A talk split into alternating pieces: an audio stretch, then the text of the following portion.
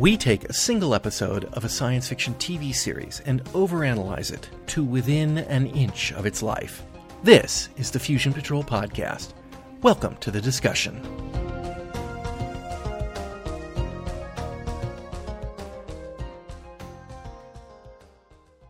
Hello and welcome to another episode of Fusion Patrol. I'm Eugene. And I'm Ben. And tonight we are looking at the Doctor Who episode The Tsuranga Conundrum. While looking for junk, the TARDIS gang find a sonic mine and set it off. The next thing you know, they find themselves on a hospital ship heading away from the TARDIS. While the Doctor reluctantly agrees to go with the ship to its base, where they can then be returned to the TARDIS, another little problem crops up along the way. A Pting! aka a space gremlin. While the space gremlin literally eats the ship out from under them, an expectant alien goes into labor, sidelining Graham and Ryan as doulas. The base hospital decides to destroy the ship rather than risk contamination, and the doctor and a space general, who's sicker than she lets on, must save the day. All right, the Tsuranga conundrum. Uh, another Chris Chibnall.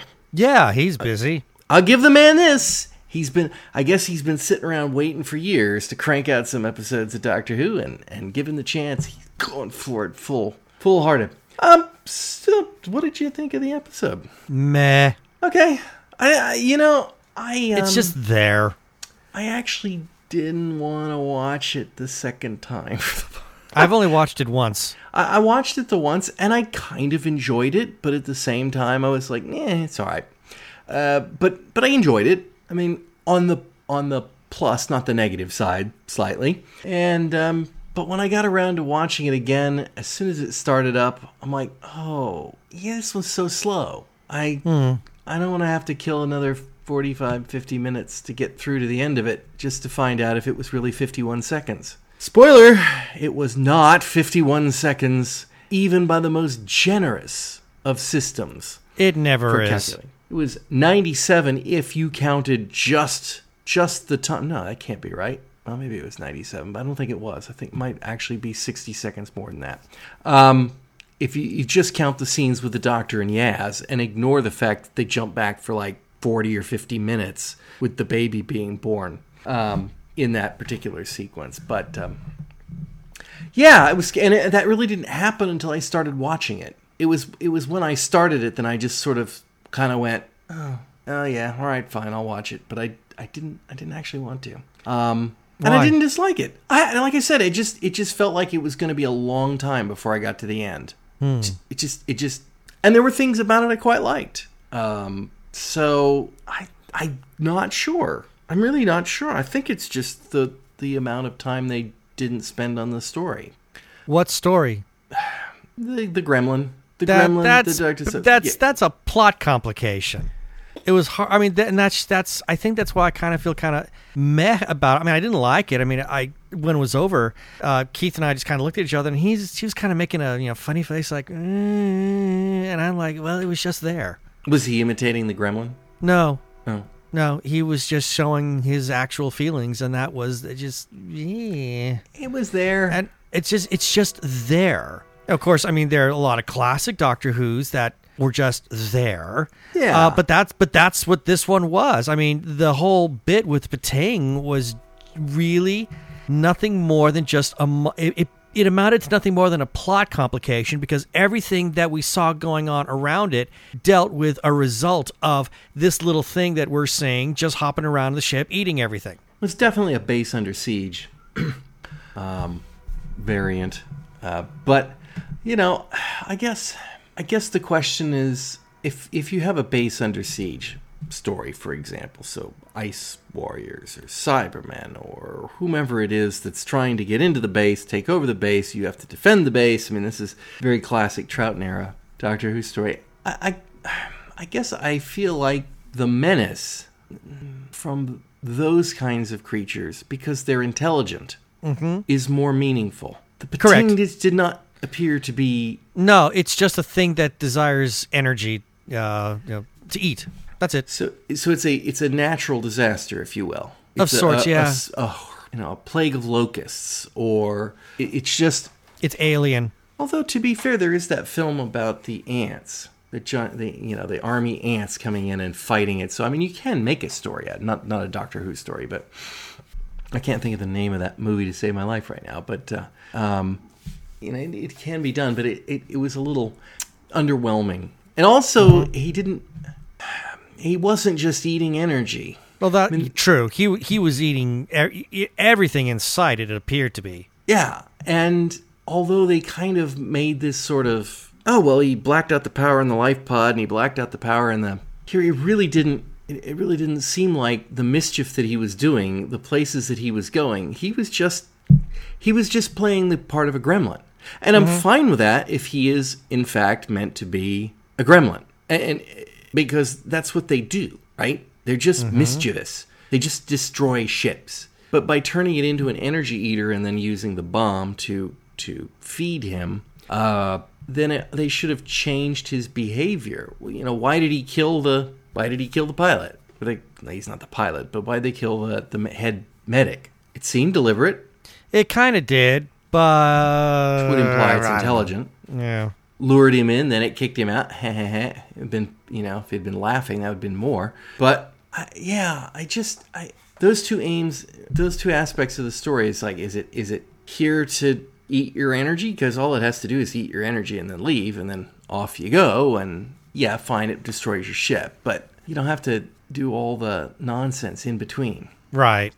So, um, yeah, yeah, I, I, I would have, but I still would have preferred that story to be the run through from beginning to end, um, without having to deal with the alien baby being born. Mm-hmm. I mean, talk about a talk about the classic. Oh, look, the power's gone out. and We're in an elevator. Well, it's you know, and it's it's actually sort of the same thing that we saw with a Star Trek episode that was I want to say was fifth season. Oh, and Keiko had her baby. Keiko had her baby in Ten Forward, and Worf had to deliver her, and it was amidst the the Enterprise uh, coming across, um, uh, I believe it was a cosmic filament. Yeah, it's it, the oh my baby's coming now is the I, I and I and we discussed it. And I I think I was just listening to one of our podcasts. Oh, I was just listening to Fire in Space, and um, we were talking about the fact that you didn't like the Towering Inferno, and I've never seen the Towering Inferno,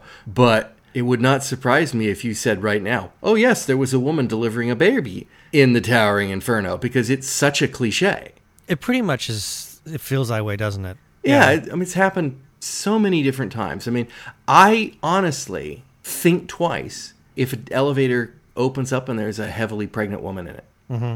I think I'm not getting that elevator because as soon as I get in that elevator, You know that elevator's going to stop, and you're going to have to yeah, deliver the baby. stuck, and we're going to have to deliver that baby. And that is not my worst fear about being trapped in an elevator, but but it's one that makes gives me makes me think that we will be trapped in the elevator Mm-hmm. on that trip. So now now it's extended to hospital spaceships. Get on a hospital spaceship with a pregnant man, and It's going to happen. yeah, yeah. Okay, what is the Tsuranga conundrum? That's a great question. I don't have an answer. Okay, just checking. I mean, they got the name Tsuranga in there, but can't quite figure out what the conundrum is. Neither could I. Unless they're just trying to say a problem is a conundrum, therefore they're having a problem. Therefore, it's it could have called it the Tsuranga problem. um, okay. Well then, then let's. Um, I think we've already talked about the the Pting in in everything that we need to know about it. I mean, it's a it, it it's a plot gimmick creature. Oh, you you, you can't touch it. Oh, because it's toxic. It eats it eats anything. Oh, uh, it's invulnerable to virtually all weapons except for a moment or two. Uh, I mean, it, it's it's the ultimate. We're not going to defeat this. We have to find some non. Hey, Ryan didn't even pick up a gun. No, he didn't. But the doctor had time. no problem when Yaz and uh, Android Boy. Yeah, but this is for the purpose of. I mean, it was the only thing that they knew that could actually temporarily stop it, and that is the stun gun. Yeah, yeah. It was like it was purely to purely to stun it. But you know, there were other things going on. You know, it, again, we saw saw something really interesting in the Doctor's personality in this one. Oh. and okay, let's see if you got the same one I have. Go. Oh, geez, well, I don't know. I just watched it uh, a few, you know, like an hour or so ago. So, um, but the I kind of hard to put my finger on it now, but I just felt like that th- there was just something really off with the Doctor's personality on this particular episode, um, and I, I can't, and unfortunately, I can't, I can't put my finger on it. Is it because she's running around uh, clamping on her guts the whole time? Yeah, yeah, that got a little old. I mean, and there was no real development out of that. Yes. I can't figure out It, why it that didn't go. It didn't go anywhere. Yeah, it, it, uh, I was waiting for some kind of uh, fallout for that, and maybe there will be in a later episode. But by the time we got to the end, it's like okay, there, there, there doesn't seem to be anything in, in relation to that. I mean, it like that didn't go anywhere. What I'm what I'm eternally thankful for is that nobody asked the doctor if she had cramps. Oh, jeez. Um, but I cannot, for the life of me, figure out why they just went on and on about the pain that the doctor yeah, there was, was in. yeah, there was no real purpose to that. No, there was something more about the doctor's um, attitude in this in this episode that had me. At, at first, it had me questioning uh, where Chris Chibnall is trying to take this character of the Doctor. But then, as it kind of went on, I began to realize that we're seeing probably one of the most um, oh, I don't know, flawed is the right word, but certainly, I mean, not just forget, forget the the whole gender change. I mean, in, just in terms of personality and what uh, almost like value based decisions that the Doctor operates on, it, it almost feels like you know we're we're looking at a very very flawed, good, uh, you know, you know, still trying to do the good thing kind of person, but just really really flawed Time Lord. Well, I think I think there's that. I think we definitely have a doctor here who is not. And again, unfortunately, this may come off sounding like it's something to do with regards to the gender thing. We have the same thing of a sort with Peter Davison. You know, it's a conscientious effort to make the doctor less of a superhero. which I like. So, you know, it may be that. Um, there were a couple of aspects in the doctor's personality that I, that particularly on the second watch, I noticed. Her duh face really irritates me. She does it a couple times in the course of that. She she sneers her face sidewards and uh, sideways, kind of one side down, one side up, and and uh, you know you can just hear him go, "Well, duh," just the feels like that's what's going to come out of her mouth at that moment, and it, it weird, weird. It doesn't seem to fit. Again, eh, admittedly, the doctor is at vastly more intelligent than all these creatures, so you would expect them to possibly not uh, value the intelligence of the lesser beings as much as you might. Um, The other thing is, and I'm, I'm going to come back to this because I pointed it out in an earlier episode, she said sorry so many times. Sorry, even with the mind. Sorry. It's it seems to be the defining piece, and I think that's self doubt. I think that's the piece that Chibnall is trying to put here. It's not necessarily the I mean it's partially the flawed, but I think it's it's also I think it's self-doubt. I think this doctor Could be. is not a raving egomaniac. And so uh you know, the one time she says it, the second time she says it um is when the the head technician points out to her correctly that her desire to hijack the ship will prevent other people from getting the medical attention that Right. they need. Right. And that and that I was that and thank you. That is the moment. That was the that was the moment where I thought, okay, you know, I, at least we've got the voice of reason here, who can convince to convince the doctor that she's going about this all wrong. And I thought that was a I, that actually kind of bothered me a little bit because despite the fact that the doctor has in the past made some incorrect decisions, um, usually they've not been on that kind of a scale where other people's lives could potentially be at jeopardy. Think apply insecurity to this. I have to get back to my TARDIS. I've got to get it. I'll lose it. I've got my, it's it's it seems to be this sort of driving driving component. and I don't be. think it's I don't think it's un, unintentional. Um, the other time was you know at the at the mine and I I, I am don't even want to go with the concept of were those metal detectors? They looked like metal detectors, but obviously, hmm. if they were metal detectors, they would have detected everything.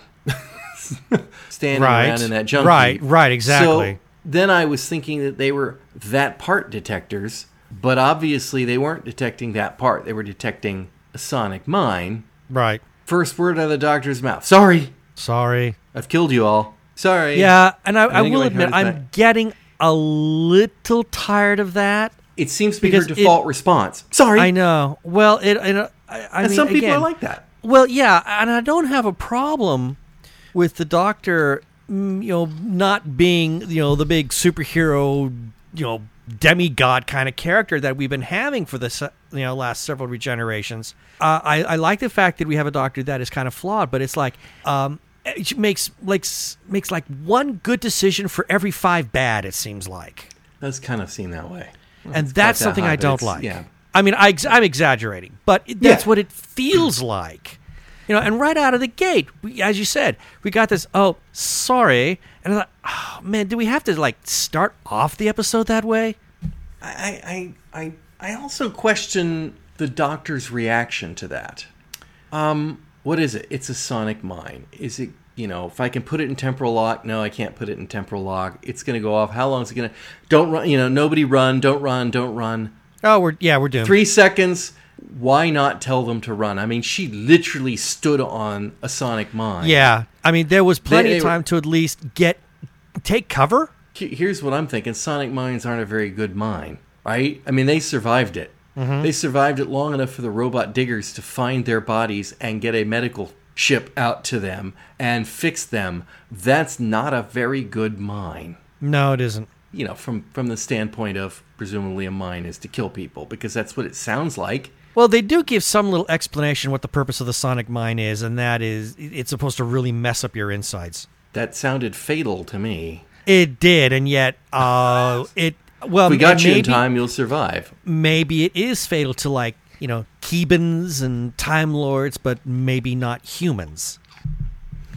Or the gefilte people. What was the what was the pregnant guy? Oh God, Geflin, Ge- uh, yeah, something like that. something yeah, like that. Gelfling. yeah, sure, but something like that. Oh, okay. Yeah, I mean that that's my takeaway on this on this. Um, that maybe that's the direction they're going with this doctor is a little bit more insecure, and and I have no idea why they were so keen on making her be injured for longer than everyone else. That that is the big mystery. Like I said, the only thing that might make sense is if we get into the next episode and the the trailer, you know, the, the brief five second trailer we got didn't seem to indicate anything about that. But unless we see some kind of carryover from this episode into the next, I don't see why they did such a big deal about her having the sore, uh, you know, the sore innards, unless it was an attempt to try to slow her up. But then, if that's the case, I'm sure there were other more organic ways that would have worked. That would have seemed like less less of a red herring. Well, I- yeah, it didn't seem to really slow her up. Not that much. No. Um, all right. Um, let's take a look at the pregnant alien story, or as I like to call it, the side the sidelining for Graham and Ryan. Yeah. Um, okay, fine. fine, they want to do this. Obviously, they've It's heard so of red. humans. Dwar- well, it's so red dwarf. Yeah, it's just kind of I mean, it it, it almost felt like Silly. comic relief. yes, it's silly. almost. Yeah. I mean, but then again, maybe it was also to serve as some kind of an attempt for Ryan to try to reconcile some of the the negative feelings he has towards his own father. oh yeah, Because out of that, we do get the conversation between Ryan and Yaz about how he feels, you know, regarding his dad. I have those listed as the boring dad conversation, the boring dead mom conversation, and glad we had so much time to kill conversation. Um, those are the parts of the problem with the story. It's like this. This is what we're concerned about because this seems to be the emotional impact of the story is to see you know Ryan's struggles, and I didn't care for it. And I, I, I suppose it might have some resonating truth with somebody or some emotional impact on somebody, but to me, it was just Uh, and now let's take some time off from our exciting adventure story and and remind everyone that Chris Chibnall really would like to be a serious writer of deep drama, um, which he can do. I'm not. I, I I've watched uh, Broadchurch, um, and it was entertaining. So you know, it's not Doctor Who, but it, it was entertaining. So, um, but then also, yeah, I mean, it's just, it's, it's literally it's it's literally just filler. I do want to ask how um, how do these people um, feed their babies? No idea. Yeah. Okay. Thought that. No idea. No, no, I'm not. No. Thought thought that my question might have some.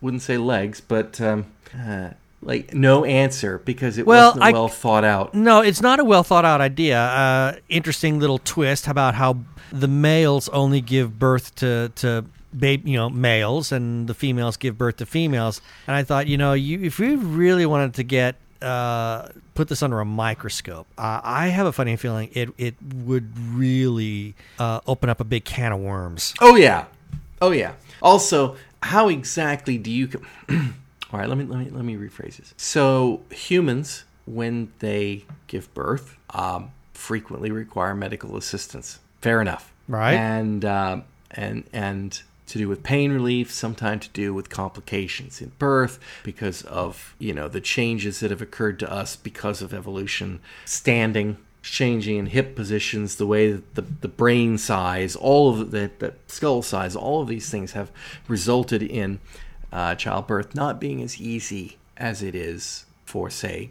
a cat. Okay? And so we could kind of expect something like that from our from our aliens in this story. So I'll, you know, I'll I'll allow that one. But a human can give birth on their own if they have to. yeah, does happen. Human, well, uh, hu- the human species has been doing it um, for a lot longer than with assistance. I think. Right. I mean, I, I don't know what they were doing in Bronze Age times, but it sounds like perhaps people helping out has been there. But I mean, it, it, it can happen, right? And it can happen. You can have a perfectly fine baby, and the baby comes out, it's an umbilical cord, and there's an afterbirth, gets out in, in revolting fashion.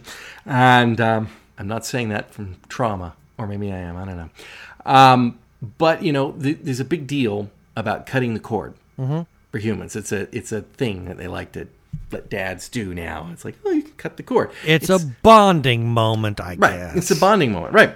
Um, and and obviously they do cut the cord. It'll fall off otherwise if they waited long enough. But they they cut the cord. But in this, we're specifically told that you have to cut both umbilical now it's a cords medical reason. simultaneously. Yeah, now it sounds like a medical reason. And it's like, if that's the case, how did this come about? How, Are you talking? how, did it, are, you talking the physiological evolution? Yes. Why this is not that? I that's a great question. I don't have an answer. Much like I mean, again, as I said, if you were to really put this under some kind of a microscope, it's going to open up, I think, a lot of uncomfortable questions. And I'm not talking, you know, you you know, like social or cultural uncomfortable questions, but a lot of uh, you scientific just didn't think uncomfortable this questions. yeah. You It's just, didn't not think well this thought out. through when you No. came up with this idea. You just thought this will be funny. Oh, we got a couple of jokes in there about "Oh, I couldn't do that. No, he really couldn't do that. It's like, yeah, huh? okay. Anyway, um, I, don't have anything else on that. It just I, I didn't care for the story. Um, I mean, I guess it's empowering for kids. I think it You was can grow up and you can be you can have a baby too. Yeah, but I, I really think that the angle was not. The reason it wasn't really well thought out is I think it was meant to serve as some sort of vehicle to address Ryan and his father and that whole uh, relationship issue.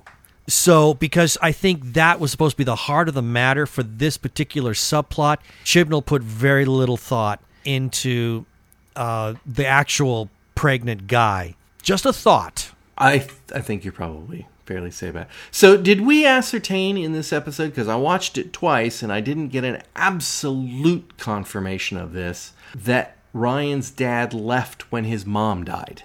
Kind of seems that way. I I I had never gotten that. I mean, I just naturally assumed that Ryan's dad, you know, was a true proper deadbeat dad. Oh, you're pregnant? Goodbye, kind of thing. Um, but based on that dialogue where he says, I guess I look a lot like my mom and my dad loved her, so maybe it was too hard on him. That made it sound like that that he ditched him at age 13, Yeah. which now I got to say, in a way, that's really epically bad dad. Oh, that is bad, Dad. Yeah, no question. In fact, That- I even one- made that one- I even made the comment. I said, "Well, gee, you know, that really could, you know, that could scar Ryan. I could see that." But I mean, seriously, it- That's you- bad dad. He's you've if, if you've been living with your kid And now you just take a for powder. 13 years old, and then when mom dies, you go, "Yeah, I'm, I'm out out. Here." Blah. That, yeah. Oh, that is bad, Okay. Dad. No question. That's- and we and it is. And again, you know, going back to the the very first episode where uh, Grace dies. I mean, it's his own. It's his dad's own mother, and he can't even deal with that and show up for her funeral. So this is a guy who just runs away from anything that seems to be uh, the slightest bit uncomfortable. So yes, Ryan's dad may be a more interesting character than Ryan, but um, but a nasty one. Perhaps he'll be a maybe maybe they can recruit him to the Stenza later in the Oh, series. who knows? Um, here's an interesting one. Speaking of the Doctor's personality, what did the Doctor do when the Doctor met General Cicero? Oh, that's right. Yeah, kind of. Oh, I know who you are. Blah blah blah blah blah. blah, blah, blah, blah, Yeah, I mean, just like gushed. Gushed. What does the Doctor normally do when the Doctor meets a military person? Oh, guns, military, stupid people. Right? In the past, yes. Um, unless there was something about the way this particular Cis- General Cicero, unless there was something about the way that she conducted herself that appealed to the Doctor's values. I obviously we don't get that. I just thought it, it, it didn't occur to me in the second time around, and then it's like, yeah, you know, typically speaking, you put a title like general in front of somebody, and the doctor is immediately dismissive of them, disdainful of them. I mean, you must be. They got to be a general in the military, and military is bad. Ergo, Er, true, but I'm, I'm coming. must be awful. Well, but that I'm I'm gonna take a uh, I'm gonna give the, this one a pass because it sounds like and again I only watched it the one time so maybe I missed something but I got the feeling that there was something in the way uh, General Cicero you know whatever whatever campaign it was that got her famous there was something in the manner in which she did it that did not go against the doctor's ethics, shall we say. Uh, so, the, in other words, she didn't fall into the same camp as some of the other military people have done in the past. I mean, I, I can think of a number of times where the doctor has just completely chastised uh, the brigadier for you know being being a bit of a you know a jughead. And I just get the feeling that with Cicero, maybe she maybe she did something uh, on a more pacifistic kind of approach that saved lives. Who know? I, I don't know what. Like I said, I only watched it the one time, so maybe I did I miss something anything there. there. I don't. But I, I but there. no, I don't think there. I I don't remember there being anything there. I thought it was interesting that the doctor did kind of like almost you know genuflect in front of her, she gushed. uh, yeah. but to just to, to analyze it, all I can think of is that Cicero must have done something that the doctor liked. Well, I don't think we're ever going to find out. No, we're not going to find out now. Cicero's So dead. I mean, so now we're. I mean, and it's perfectly fine interpretation. It's. I mean, it's going to be head headcanon because they're never going to give us that piece of information. So this is just on a data point. Suddenly, military general. This one she likes. Yeah. Kind of weird. Um, did you notice again? We had what I'm now going to start calling the Ian Chesterton moment of science. oh, that whole episode. bit with the antimatter. Yeah, You know, I'm going to admit I rather liked it. Yeah, but it does it does harken back very much, and and we've had this in this series harkens back to this. You know, we had the the uh, acetylene, and uh, I don't remember if there was one in the first one or not, but um, it it very much feels like an homage to the first Doctor's first team Yeah. on that. And I'll So be again, this is is this more of Chibnall trying to show off what a Doctor Who fan he really is by bringing back these elements that maybe he that really appealed to him in classic Who. I kind of liked them in a way. Oh, I did mean- too. I'm not complaining. So I'm not- I, ra- I- I'm just- I was it- pleased with it. In fact, uh, when they went through the whole explanation, I turned to Keith and said, "You know, that actually wasn't bad science." But um, then the doctor starts getting a little weird after going through the whole explanation of the science, and then suddenly it's the I love this. Uh, you Yeah. know, the the whole and the It- yeah, that was a that little was weird. Weird with the That was you know, weird. The hands and the lecturing and the and the the whole That was the other thing.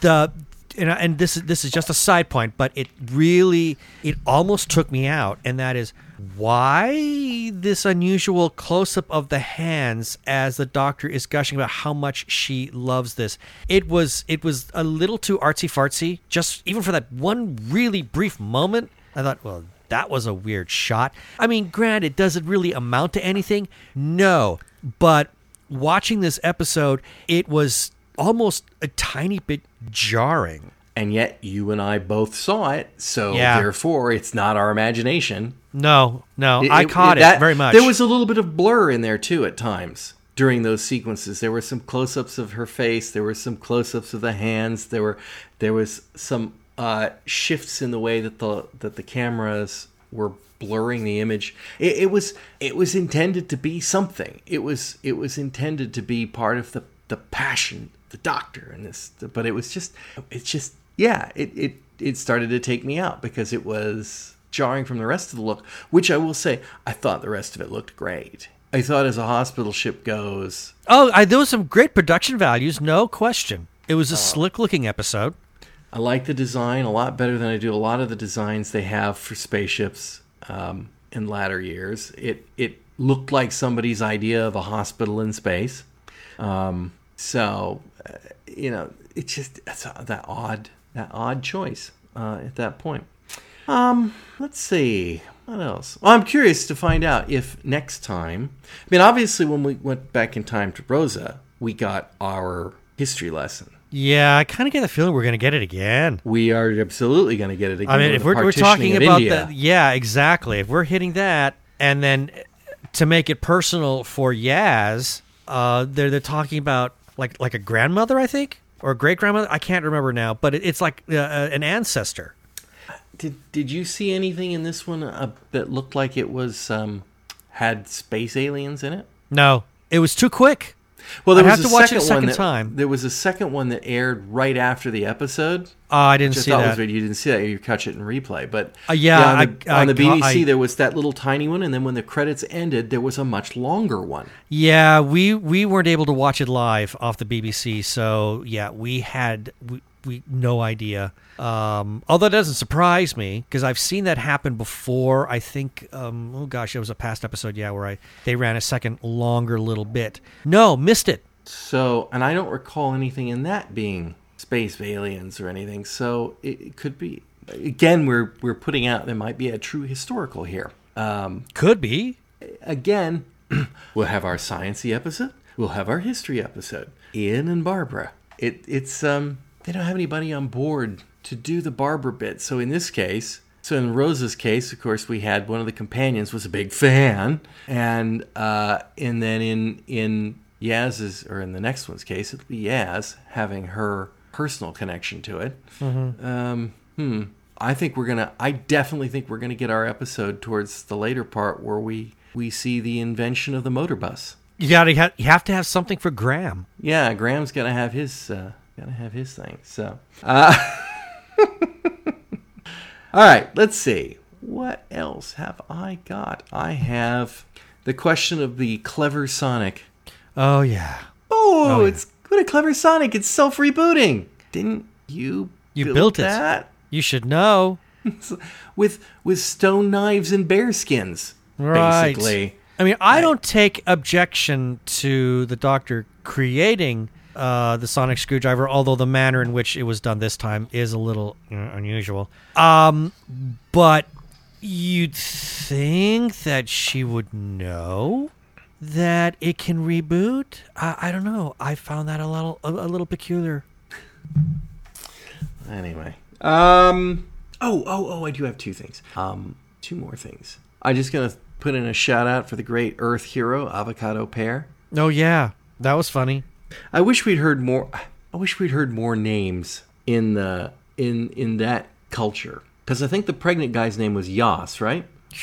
Yes, I believe so. Yeah, it's Yas. So obviously, if you heard somebody named Yaz, that that probably doesn't sound too weird. No, in fact, who apparently Ryan and Yaz Graham mi- is you know, and- pretty- what true? My yeah, yeah. That's going to be weird because as as Yoss said, you know, the, the kid would be a laughing stock if you named him, you know, Ryan Graham or Graham Ryan. Um, you know, and and actually, that kind of I don't know if the word structure in the what's that sixty seventh century. I think they said this was Sixty-seven, yeah. if if it takes some of the same masculine feminine kind of approaches that uh, the, the romantic languages do here on earth uh, i could see like yas being masculine yaz being the feminine you know so uh, there could have been a really great opportunity for some name play to take place there. Just just just a weird idle thought.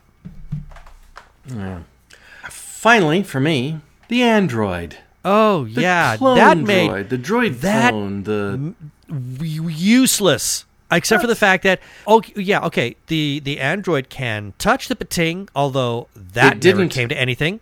It it, It- never happened But of course, now, well, okay. So here's the question. I mean, he called it a couple things. He called it a like a drone clone, a clone drone, or something like Yeah. that. Which, and he goes, yeah, android. So what is it? Is it a clone? Is it an android? i think it's an android that is supposed to uh, that is supposed to look like somebody else So is it biomechanical or is it strictly mechanical? no i think it was just uh uh derogatory Okay. so one of the reasons it might not have taken the creature out and thrown it away is because it could eat him. that's a good point i mean if especially if he is fully android yeah I, I'm I'm not 100 percent convinced that Yaz is kicking the that gremlin was absurd would have but been the most there. efficient way to throw it further away, no or or well, or stunning it and throwing it at an airlock. Um, but yeah, uh, I suppose it would have come back. See, I was expecting it to come back anyway. And so what if Mm-hmm. it's full? Here is the question: the android is her consort. right Do they mean that in the consort meaning of the word? I believe they did. And I believe that he is an android that was designed uh, to uh, resemble, replicate, duplicate, not replicate, but resemble somebody that she knew who is now dead. That's that was the implication that I was getting. And of course, I'm reading into it, so I could be way off base. But that Yeah, was the I- feeling that I got, and that's why the brother uh, kept using the clone word, and again, but not not in a literal sense, but to be kind of insulting. Yeah, he was obviously uh, he was obviously insulting to it at at at any at all times, but it just it just was It was a very weird element because it served really no purpose. so it's it's her robotic sex toy. Okay, so what? Yeah, I mean, it. There's no further development in that relationship. It's just stated, and then that's it. Uh, and anything that the this this android could do that would separate it, you know, or differentiate it from the rest of the crew never happens. There is nothing to set it apart nope. from any of the the humans or or, or the Keebans that are on that ship. So why? I can give you a, a speculation. Go for it. If if what you if what you have intuited is that it was meant to be a clone of a known person. I didn't actually get that, but I I can see it now that you say it. So that that could failure on my part. then this relationship should stir up some emotions in either Ryan or Graham, um, particularly Ryan. It's like just as he's having his coming to grasp with a guy who doesn't want his son, he could also come to grasp with seeing how the brother has such a problem with a member of his family taking on a, a replacement. Yeah, it it could have served as a really good uh, parable almost, or an analogy to the relationship between Ryan and Graham. But again, nothing was done with it. So it, I, if there was something that was supposed to happen, if there was supposed to be some kind of meaning to uh, the android's presence, well, you know, hey, lost opportunity. Mm-hmm. Mm-hmm. I did think he did a very credible imitation of a robot of death at one point. Some of his intonations was just like um, from Robots of Death. I was I was very impressed. It's like, oh, I hope he watched that and was doing that on purpose because very good, Yeah, very good. Who knows? Maybe it's the future of them. could be. Uh, have you got anything else? I got nothing else on this particular episode except to say that again, it felt like it's just there. I I felt that there were some missed opportunities. Lots of missed opportunities. I mean, nothing nothing tragic or nothing egregious, but a lot of m- wasted uh, opportunities to explore some interesting ideas unless they're going to come into play later on, which is very possible. But I'm not holding my breath. And if that is correct, then yeah, this is an episode that was simply there and ultimately serves no purpose. I mean, I I understand, and we've talked about this how Chris Chibnall is trying to create just a bunch of standalones, but I would like to see some kind of ramification that might carry over. I mean, it doesn't necessarily have to create this big story arc of a situation, but it wouldn't it wouldn't be too bad to see something happen in one episode and kind of see maybe some little minor fallout like we're seeing with the whole Ryan Graham thing. I mean, that that's continuing to play out a little bit.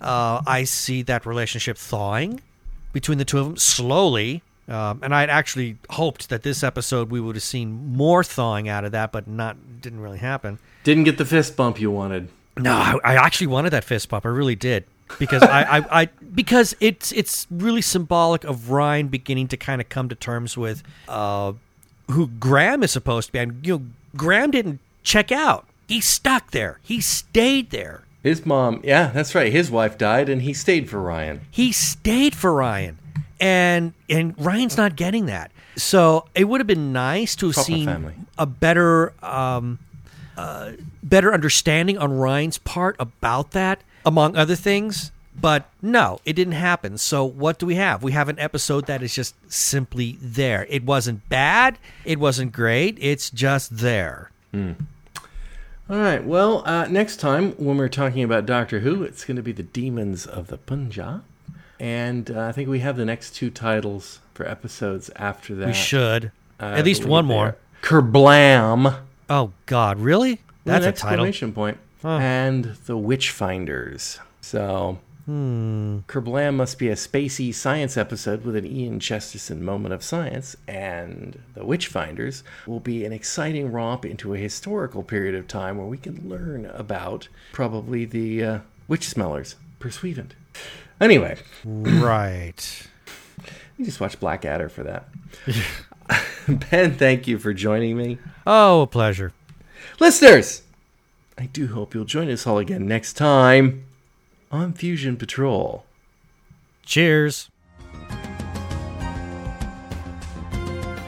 You've been listening to Fusion Patrol, a listener supported podcast. Find out how you can be a sponsor and get early access to all episodes and more at patreon.com slash fusion patrol.